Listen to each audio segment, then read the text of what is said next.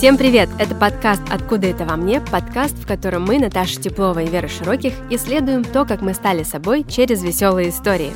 Всем приветики-пистолетики! Этот подкаст мы записываем в студии подкастов «Идет запись». Напомню, что всегда мы берем одну тему или одно качество, и сегодня у нас на очереди самоирония. Вот эта великолепная способность посмеяться над собой, откуда она в нас и зачем. Вообще я хочу сказать, что я очень рада, что самоирония — это такая очередная точка соприкосновения наша с тобой, потому что я вообще не могу близко общаться с людьми, которые слишком серьезно относятся к себе. Да, о да. Они такие тяжелые для меня. И отсутствие самоиронии, как и отсутствие чувства юмора, это такой красный флажок. Пэ-пэ, Вера, э, тебе да. туда не надо. Да, я себе так друзей в университете выбирала. Сразу организовался черный список. Э, ну, кстати, я знаю, что юмор это своеобразная форма самозащиты. Мы это понимаем, но мне кажется, что эта форма хороша и имеет место, потому что самоирония, она рушит вот эти коммуникационные барьеры и помогает порой сбить градус серьезности ситуации и проще ее пережить. Согласна. И я не знаю, к чему могли бы привести меня некоторые истории, не будь у меня возможности их обшутить и да. посмеяться над собой. Я предлагаю приступать к историям. Пам-пам. Угу. Деятельность моя э, в настоящем времени, она сопряжена с некоторыми публичными выступлениями. И это, естественно, идет испокон веков. С самого детства я что-то там скакала на сцене, держала в руках микрофон, пела, танцевала, что-то вела. В общем, вот да. И, безусловно, э, в этом прошлом есть очень много историй позора, и у них разный масштаб, вот первая история была связана с тем, что в период Нового года мне предложили поработать на мероприятии. Это был финал, как, как, в общем, соревнование по самбо, и вот финал огромное большое мероприятие. Проводили у нас в университете. Надо сказать, что это предновогодний чес. Я каждый день работаю на мероприятиях аниматором э, овца на больших театрализованных утренниках. То есть по 3-4 часа в день я скачу в костюме овцы, у меня там сценарий. Плюс э, по ночам я пою в клубе для бурятских новогодних вечеринок. И вот тут мне предлагают спеть еще и на вот этом финале я боюсь неправильно сказать, самбического экшена. Простите меня, пожалуйста, все, кто занимается самбо. Они тебя заборют. Да, ну, было бы здорово, что если бы они это сделали тогда, понимаешь, потому что я заслуживала, в принципе, этого. Я э, решаю, что я смогу, я справлюсь, еще я и закрываю сессию, кстати, параллельно. Ну, трэш. Э, я выучила эту песню за ночь. То есть вот мне ее завтра петь. Это песня Муслима Магомаева «Герои спорта». Тоже не самая простая относительно текста и не самая простая относительно вокала. Я отвела 4 часа праздника в костюме овцы. Всю ночь я пела в бурятском клубе. И вот я прихожу на это мероприятие мы с диджеем, с моим потрясающим другом, проверяем звук. Я выхожу на сцену, пою, думаю, ой, все вообще не так плохо. Я на каком-то жутком таком классном заряде, все офигенно. И меня никто не предупреждает, что когда я буду петь финальную песню, за моей спиной самбисты будут демонстрировать трюки на матах. И когда они это репетировали, меня уже не было в зале, я куда-то вышла, и они сказали, ой, нам эти мониторы, ну, которые звук отражают, они нам мешают, давайте мы их развернем в другую сторону. И мониторы Подстава. отвернули в стены. И вот я а я, ну, объективно переживаю. Я все это время гоняю текст в голове, потому что у меня там такая мешанина из... Чтобы и, текст овцы не выдать. Да, или какую-нибудь бурятскую песенку. То есть там прям реальная в голове каша. Я выхожу на сцену, вот беру вдох, начинаю петь и понимаю, что я не слышу себя. То есть как будто я спела в тишину, в какое-то безвоздушное, вообще вакуумное пространство. И из-за того, что я это делаю, у меня все вылетает нахрен из головы. Я забываю слова всей песни. Я не просто забываю одно слово, я забываю текст песни в целом. Если вы никогда не видели, как человек на сцене сочиняет песню Муслима Магомаева заново, но я, ну, у меня не родилось как бы пойти уйти со сцены, как-то показать жест, что типа стоп-стоп, давайте заново. Я решила сочинять песню сама и просто на ходу стала придумывать абсолютно убогие строчки, типа «Это спорт, мы вместе, нам здорово, какой там счет на табло, на табло!» Вот э, я не слышу себя, не помню текста. И вот это ощущение, у меня даже сейчас загорел затылок, когда у тебя кровью наливается голова, вообще абсолютно не имеют ноги. помню, что за моей спиной просто борются вот эти ребята. Сам... Я не представляю, как отвратительно всецело выглядела эта картина со стороны, но это было ужасно. И на первом куплете я увидела, как диджей начинает тихонечко уводить вот так музыку, и я вот так вот улыбаюсь, как будто так и надо, приплясывая, решила зайти за кулису. Это было ужасно. И в эту же копилку, да, не, не убегая с, со сцены, назовем это так, э, история о том, как однажды мы вели какое-то студенческое мероприятие на большой-большой сцене в городе Томске это было. И на этом мероприятии я почему-то отвечала за все. И за сценарий я его вела, я делала декорации, я работала с э, выступающими. Ну, то есть там было очень много задач. Очень крупное мероприятие. И все в нем меняется очень стремительно. То есть мы заходим за кулису, и все, что должно было быть дальше по сценарию, меняется. Я выхожу из кулисы и слышу, как э, мне из кулисы кричат, кто сейчас будет кого награждать. Я ничего не запоминаю, я уже на сцене, я в туфлях, я красивая. И я говорю имя человека абсолютно неправильно. Типа он был Кузнецов э, Михаил Сергеевич, я сказала Сергеев Михаил Кузьмич. Ну, то есть, типа там полностью измененное имя, но это было вообще меньше зол. Потому что, когда я понимаю, что я крупно облажалась, у меня, видимо, мозг решил расслабиться окончательно, и я должна была объявить ребят КВНщиков из профессионального училища номер 15, что они выступают дальше. Напомню, город Томск находится на... в это Западная Сибирь. Там нет моря, там одна единственная крупная река.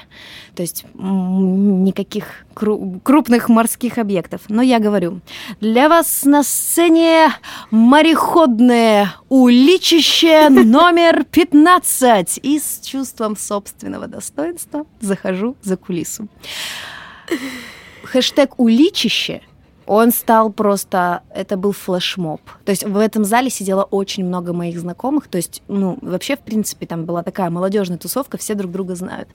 И это было прям, мне очень много лет, Некоторые до сих пор мне припоминают, что это не улитка, а уличище. Я прямо представила, как на сцену заползает огромная улитка, и она еще и мореходная.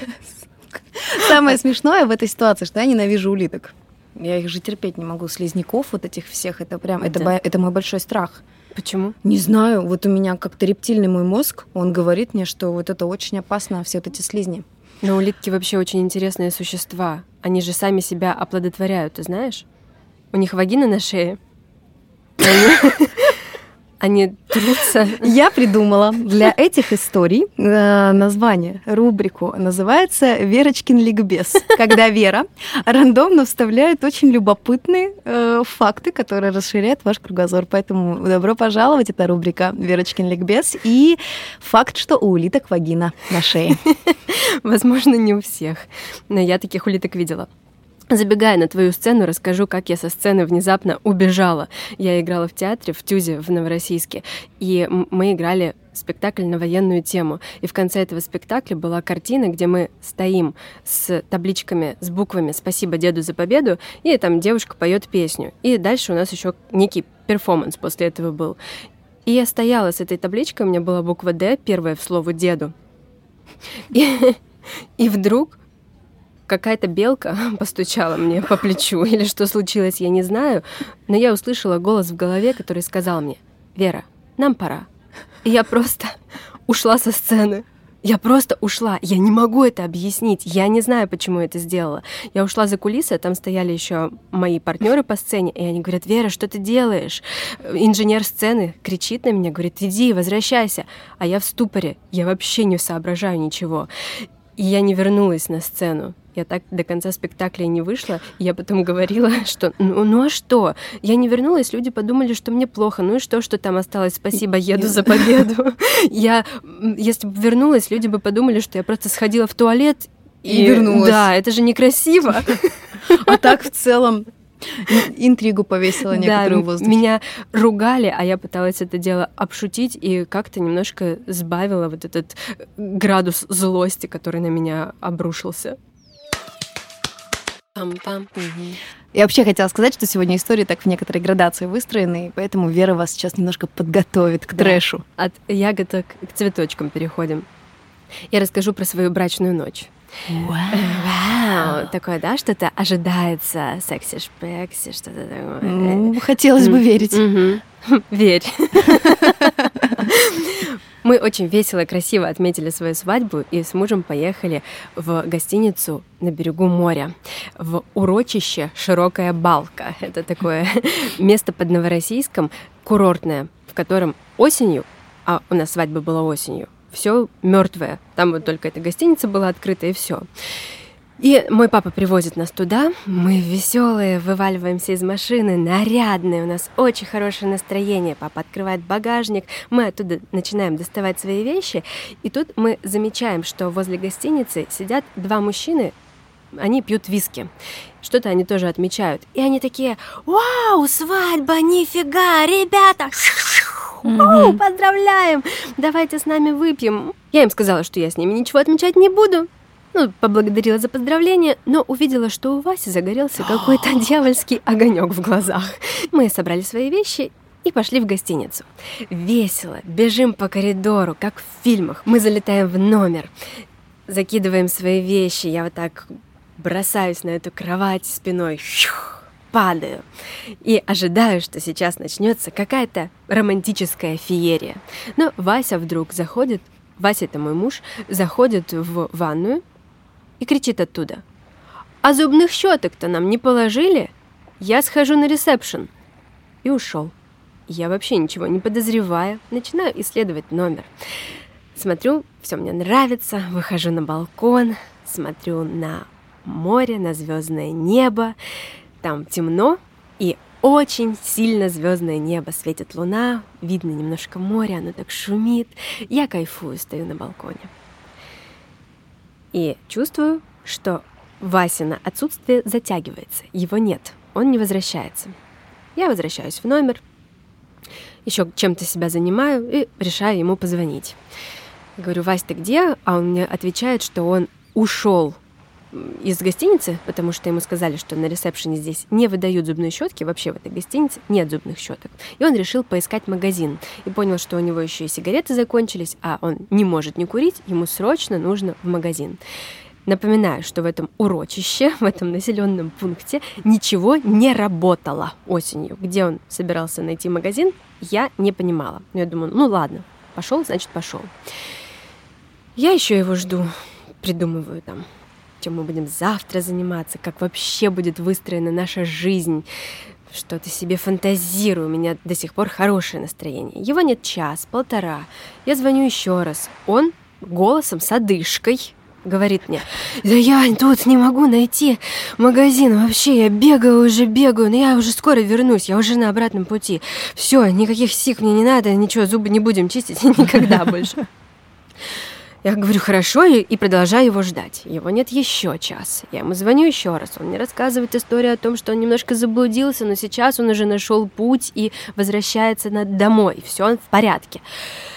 Я уже подозреваю, что что-то не так, что где-то здесь кроется обман.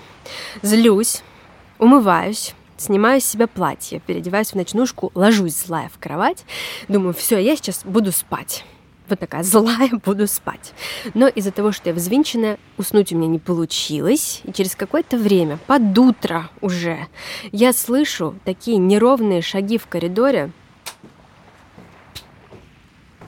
Просто шлепки неритмичные. Идет явно очень пьяный человек, и он шоркается об стены коридора. Я встаю, понимаю, что этот человек мой, мой лысый человек. Я открываю дверь. Этот лысый человек не сразу в проем попадает, но заваливается в комнату и начинает сходу рассказывать про все горести и тягости, которые ему пришлось пережить на пути за зубными щетками. И я по его состоянию понимаю, что случилось, и я спрашиваю его, Вася, скажи мне честно, ты никуда не ходил? Ты все это время бухал с теми типами? И он говорит, честно? Да. И он просто видит, что мои глаза наливаются кровью, Я не успеваю сказать ни слова. Он мимо меня прошагивает в одежде к кровати и говорит мне, Вася заикается, ты знаешь. Тут он вообще без единой запиночки просто сказал мне, ты уже начинаешь меня пилить. Мне это не нравится. Падает на кровать и засыпает. Ты, по-моему, эту историю э, где-то писала в социальных сетях, и я помню, что когда я ее прочитала, я подумала, ебать, простите. Ну, это, это действительно нужно обладать каким-то нереальным уровнем самоиронии, чтобы не распсиховаться и в действительности искренне над этим посмеяться. Пам-пам. Сейчас за кадром Вера сказала, блевотня начинается, и я бы очень хотела, чтобы это было фигуральное выражение, но нет. Увы и ах, мы переходим к такой части этого эпизода, в котором будем рассказывать о таких... Об испражнениях. Абсолютно точно. Все, кто ест, пожалуйста, прекратите это делать, либо прекратите слушать нас. Да, это единственное, что мы можем сделать для вас, сделать это предупреждение. Я работала аниматором много лет в разных возрастах. И вот, ну, разным аниматором, и каким-то прикольным, и э, в обычной ростовой кукле. Тоже мне приходилось работать. Э, для всех, кто никогда не был внутри этого поролонового ада, я скажу, что это в действительности очень дискомфортно, особенно если кукла сшита как-то неправильно. В идеале, э, там, где глаза, обычно у куклы рот, и ты все видишь. Но вот однажды была какая-то спартакиада. Во-первых, я не понимаю, почему Hello Kitty вдруг а, а, организовалась на этой э, спартакиаде, но я была в костюме Hello Очень спортивная киска это про меня. Я надеваю голову Hello Kitty, она полутораметровая. То есть голова поролоновая, полутораметровая голова Hello Ого. Kitty, в которой, внимание, нет прорези для глаз. То есть э, я хочу, чтобы сейчас все включили очень активно прям свое воображение и представили, что у вас и на затылке, и на лице два поролоновых как бы куска. То есть вы не можете нормально дышать, вы ничего не видите, вы практически ничего не слышите, потому что ну, вы в таком вакууме жарко, это стадион, то есть это большое открытое пространство, некуда деться, то есть никуда не спрячешься. Я э, вела какую-то за собой колонну. Вот, а как вот. ты ее вела, если ты ничего не видела? У, у меня был э, рядом э, еще один аниматор, он был в обычном костюме. И мы шли вот так э, с ним за руку. То есть я, я вообще не принадлежала самой себе, это вообще в целом было не очень комфортно. А тут еще и жарко. и кошмар. вот в какой-то период э, времени я стою еще более-менее, а потом я чувствую, что меня начинает тошнить от жары, от волнения, от дискомфорта. И, простите, но меня вырвало прямо внутрь этой головы Hello Kitty. Как вы понимаете, все, что вышло из меня, далеко от меня не ушло, а осталось примерно там же. Ведь рта у Hello Kitty не было. Да. И мне повезло, что очень был плотный вот ворот у этой головы, то есть что это все не не просочилось никуда. Повезло ли, Да, Наташ? но я держала все свое богатство при себе. И это не быстро закончилось. То есть еще около 40 минут я ходила с вот этими всеми вещами прямо на своем лице. Я чувствовала себя ужасно унизительно, ужасно дискомфортно, но мне почему-то внутри было так смешно. Ну, то есть рыгануть внутрь головы Hello Kitty на городской спартакиаде. И носить это с собой. И носить это еще какое-то время с собой. Да. Ой, у меня тоже есть история жесткая на эту же тему. Эта история в кругу моих друзей называется «История про эклеры». Такое красивое и даже где-то романтичное название на совсем не романтичную тему. Как-то я жила в Новороссийске, работала в офисе и пошла на обеде и купила себе эклеры. Съела их с удовольствием, с большим, они были вкусными. И, хорошо себя чувствуя, довела этот рабочий день до конца. И потом поехала домой. Я жила тогда с родителями. Приезжаю домой, очень сильно хочу есть. Уже вечер. И я накладываю себе еду, грею ее, начинаю есть, и она в меня не лезет. Я понимаю, что я ее хочу, а она как будто бы обратно сразу идет.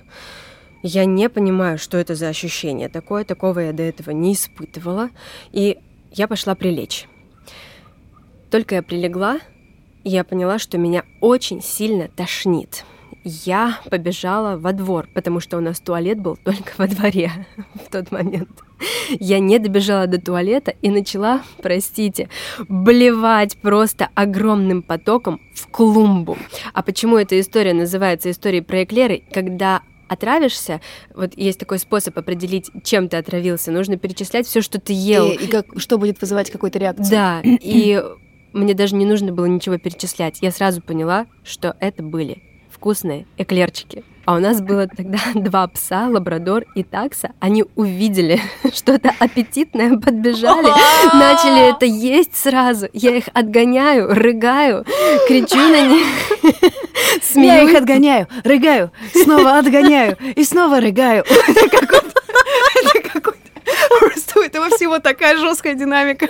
А они все равно не уходят. У меня не получается их сильно далеко отогнать, и они продолжают это делать. Через какое-то время во мне этот поток закончился, я вернулась домой и сказала маме о том, что со мной произошло, а у нас такая достаточно часто блюющая семья, у нас всегда в аптечке есть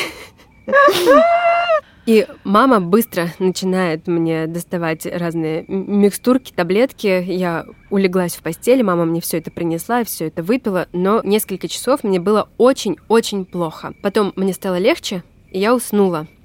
И в эту ночь почему-то в комнате со мной мы жили в комнате с сестрой, но тут с нами осталась еще и мама. То есть я спала на кровати, а мама с сестрой улеглись на такой большой раскладной диван. Ночью я проснулась от того, что мне холодно, и я почувствовала себя так, как будто бы я в каком-то болоте. Я откинула одеяло, и при свете луны... Нет, нет, нет, да, нет, нет, При нет! свете луны я увидела, что я вся в чем-то темном. Вот все ниже пояса очень темное. Я включила свет и поняла, что я вся в жидком говнище. Просто все одеяло, вся простынь, все мои ноги. И я проснулась в холоде, потому что это уже остыло. Я подскочила и поняла, что процесс не завершен, что из меня до сих пор льет. И я сжимаю свои булки, а они не сжимаются. То есть все равно они ничего не удерживают. Это сверху, снизу, отовсюду льется огромным-огромным потоком селевым. Я хватаю все белье с кровати, пытаюсь чем-то заткнуть это все и бегу через весь дом в ванную. И я бегу и все забрызгиваю просто. Говномонстр по дому бежит, оставляя за собой следы. Я тебя переименую прямо сейчас. Не надо, я молю, не надо. Вера говномонстр. Я забегаю в ванную, все, что помещается в стиральную машинку, туда запихиваю и запрыгиваю в ванну. Включаю воду и пытаюсь с себя это все смыть, а оно опять образуется вновь на моих ногах. И у нас еще как назло засорился слив. Вода не очень хорошо смывалась. И у меня в ногах образовалась лютая жижа. И ее много стало сразу. То есть по щиколотку наполнилась э, ванна мной и водой. Это все перемешалось, и запах был, ну, лютая вонь. Я от этого запаха начинаю еще и болевать. Я стою в ванне, срублю, мне становится себя очень-очень жалко, мне страшно, я начинаю плакать. И потом я как будто бы вижу эту ситуацию со стороны и понимаю, что это смешно, и я начинаю еще и смеяться. То есть у меня из всех дыр льется вся жижа, которая только может литься, я еще и смеюсь. Это не прекращалось долго. И когда это все из меня вышло вроде бы до конца, я смыла все это в слив, помылась, вышла из ванной, обессиленная совершенно, разбудила маму, рассказала, как могла, что со мной произошло. Мама включила свет и увидела масштаб бедствия. Просто вся комната, даже моя сестра была задета моей бомбой этой, говнобомбой. Мама уложила меня в постель, напоила меня еще раз лекарствами, стала все мыть, и она пыталась вызвать скорую. Я была не в себе, и поэтому я не запомнила, если честно, по какой причине скорая не приехала. Но они подтвердили, что моя мама делает все в лечении правильно, сказали, продолжайте mm-hmm. то же самое, и пусть она пьет много жидкости. Короче, я уснула. Утром проснулась, проверила, что все в порядке, я больше ничего такого не натворила. Пошла на кухню, видя по дороге свои черкаши, просто не, недомытые. Мама в потемках не все вымыла, увидела, что дверная ручка даже заляпана. Выхожу на кухню, там уже вся семья, там мой брат, мой папа, все уже в курсе этой истории, они мне сочувствуют, но, конечно же, смеются. И мне плохо было после этого три дня. Я отпросилась с работы, конечно, и позвонила начальнику. Он сказал, да, Вера, конечно, оставайся дома, и стал задавать мне какие-то вопросы. А я говорю, больше, больше не могу говорить. Я в подробностях на работе не рассказываю эту историю, но когда я пришла, на работу. Надо мной и там смеялись, потому что начальник рассказал, как закончился наш разговор. Пам-пам. Ну, раз уж мы стали с вами такими близкими друг к другу, я продолжу эту тему. Перед одиннадцатым классом летом я вернулась из лагеря, а родители были в другом городе у бабушки. И я какое-то время дома жила одна. Ну, золотое время. Прекрасно. Чтобы остаться одной, один, одиннадцатый класс, красота. Мама, уезжая, оставила мне очень много замороженных пельменей. Пельмени, к слову, это вообще, как, собственно, и твоя вера, это наша религия. Да. Я обожаю пельмени, готова за них продать душу, а уж за мамины пельмени тем более. Да. Вот в этот прекрасный вечер я пригласила к себе домой подругу, с которой у нас был план выпить много водки. Мы прям запланировали да. это? Спойлер, все получилось. Она приходит ко мне, я отварила этих пельменей божественных, просто невероятных. А я, к слову, ем пельмени с молоком. Ну вот есть у нас такая семейная традиция, может быть, однажды я вам про нее расскажу. Мы поели этих пельменей с молоком и запили это все водкой. Достаточно а. большим количеством водки, то есть мы прям хорошенечко накидались. И что? Мы две юные девчонки. Безусловно, у нас началась интоксикация и пошел процесс всем известный, да, после приема алкоголя. И вот я блюю этими пельменями, потому что еще ничего не успела перевариться, и плачу. У меня такие огромные капли начинают падать прямо в унитаз. То есть я блюю и плачу. Я блюю и говорю, как мне стыдно, мамулечка моя золотая, каждый пельмешек руками своими лепила, а я ими блюю. Мне было искренне очень жаль, что я так э, вот этот ручной труд перевожу сейчас. Мне, то есть я очень, это тоже не быстро зака- закончилось. Я плакала, блевала и очень вслух, так прям громко, показательно сожалела о том, что мне жалко, что мама потратила на это время, а я сейчас такая тварь неблагодарная, блюю этими пельменями. Ты, наверное, никогда не рассказывала маме эту Нет, историю. мама, кстати, об этом не знает, и если она сейчас это услышала, мам, прости, мне правда очень стыдно. Пам-пам. Умение посмеяться над собой позволяет тебе иногда выходить из очень неловких ситуаций победителем. Я в этом убеждена, что если что-то делать с очень уверенным лицом и с некоторой ебанцой, то в целом можно на некоторые вещи закрыть глаза. Так, заход очень хороший. А, мы были в Красной Поляне, да, это курорт здесь у нас на юге, и э, пошли почему-то попить лимончелло или что с друзьями. Я не помню, какой был мотив. В общем, мы пошли туда пешком. Мы были молодыми, почему-то не поехали на такси. И вот выпили лимончелло в нескольких местах и пошли обратно тоже пешком. Начался дождь. Это был май, это были майские праздники вот идет дождь, такой еще прям мерзопакостный, который вот и не дождь, и, и, и, и не морось, что-то такое непонятное. И я, естественно, у меня очень слабый мочевой пузырь, вот мы стали еще немного ближе. Я очень сильно начинаю хотеть в туалет, просто неистово, то есть настолько, что я вот прямо сейчас вот разорвусь. А мы идем по очень-очень узкой дорожке, которая идет рядом с дорогой автомобильной, то есть тротуар. Угу. И там ничего нет. Ни, ни, ни, никаких, куста, ни кустов, ни ничего, остановки. ни остановок, угу. ни каких-то кафе, ничего. Просто вот мы идем по трассе. И тут я вижу очень густо посаженные ели. И говорю, о, своим друзьям говорю, смотрите, место. какие классные елки. Эти люди говорят мне, да, отличное место. Я абсолютно не думая, залетаю между этих елей, стягиваю штаны и начинаю делать то, зачем я вообще туда приземлилась.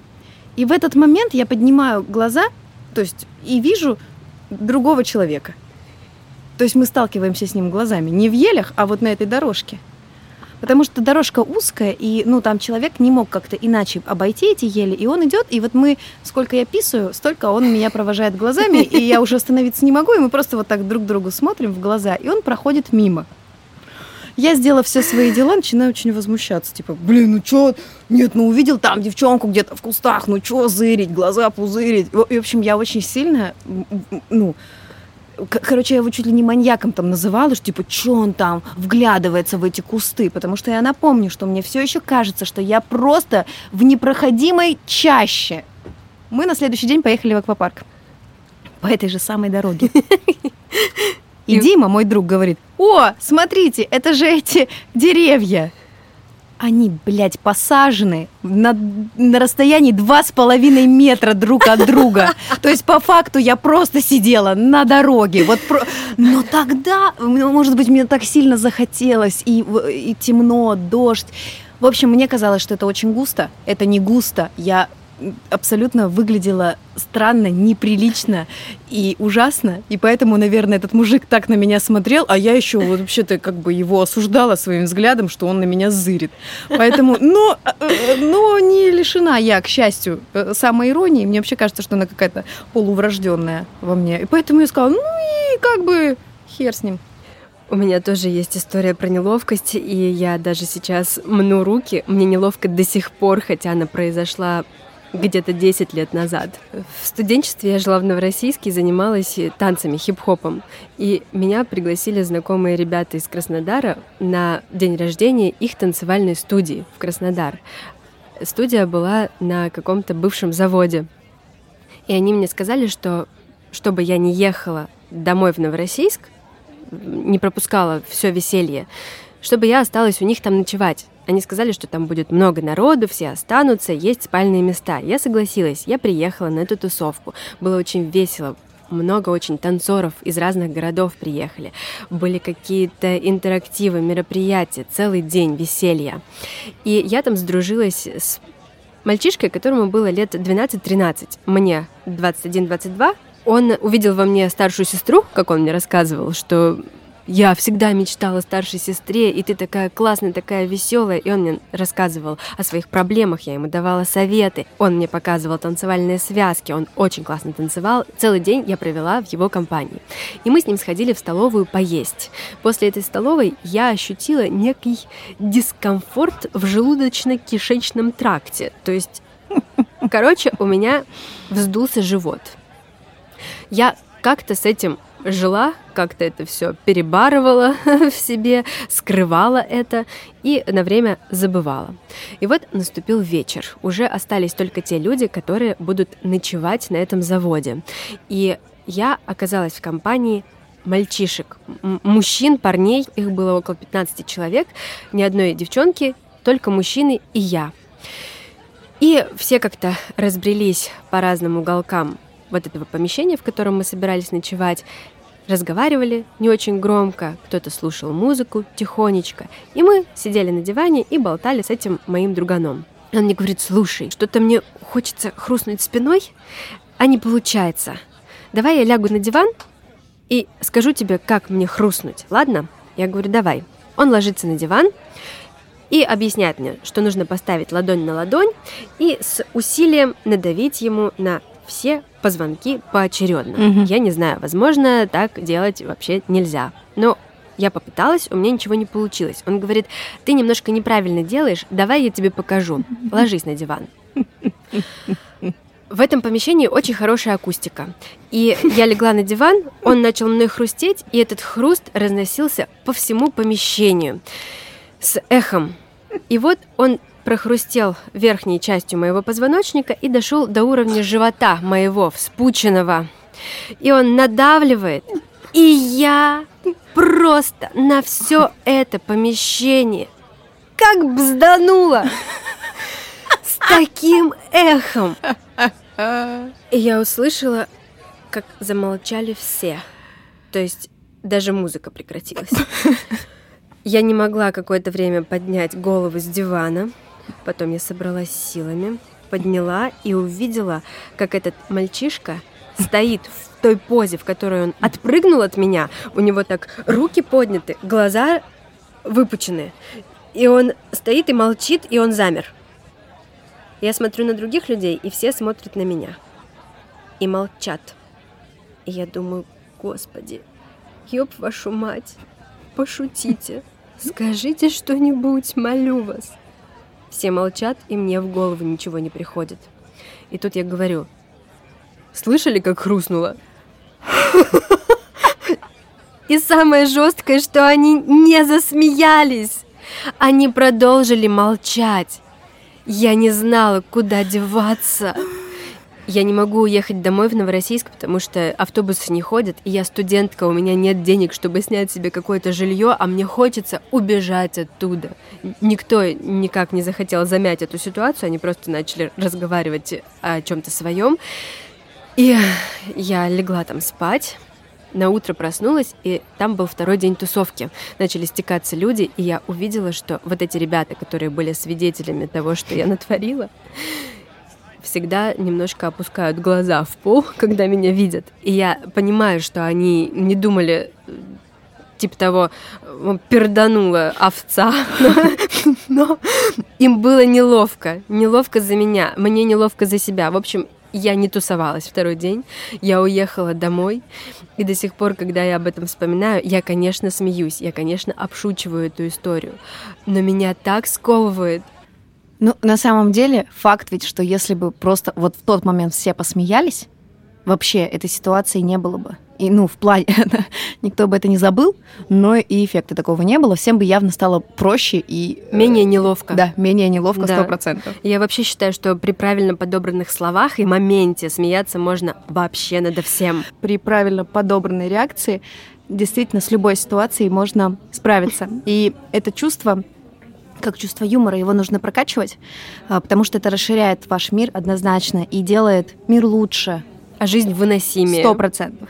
Поэтому посмеяться над собой — это порой и способ от самобичевания избавиться, и от уныния, и даже от э, депрессии. Потому что мы сегодня с тобой, ну, я считаю, от души поугорали. Мне жаль, что наши слушатели этого не видят. Я сижу на диванчике, и я половину эпизода провела в горизонтальном положении, чтобы не хрюкать в микрофон, потому что я валялась тут от смеха, от э, веренных историй. Пам-пам. Если у вас есть истории на подобную тему, мы с радостью их почитаем. Пишите нам на почту, пишите нам в социальных сетях. Возможно, в конце этого сезона мы соберем целый выпуск из ваших историй, если вы нам позволите. Да, а вам, может быть, станет легче от того, что вы поделитесь с кем-то этим, и это перестанет вас так тяготить, и мы вместе над этим посмеемся. Спасибо, что вы слушаете наш подкаст. Очень ценно для нас это. Мы открываем вам тут свою душу, нутро и даже не только нутро, как выяснилось сегодня. Поэтому пишите. Обнимаем вас. Пока. Пока-пока.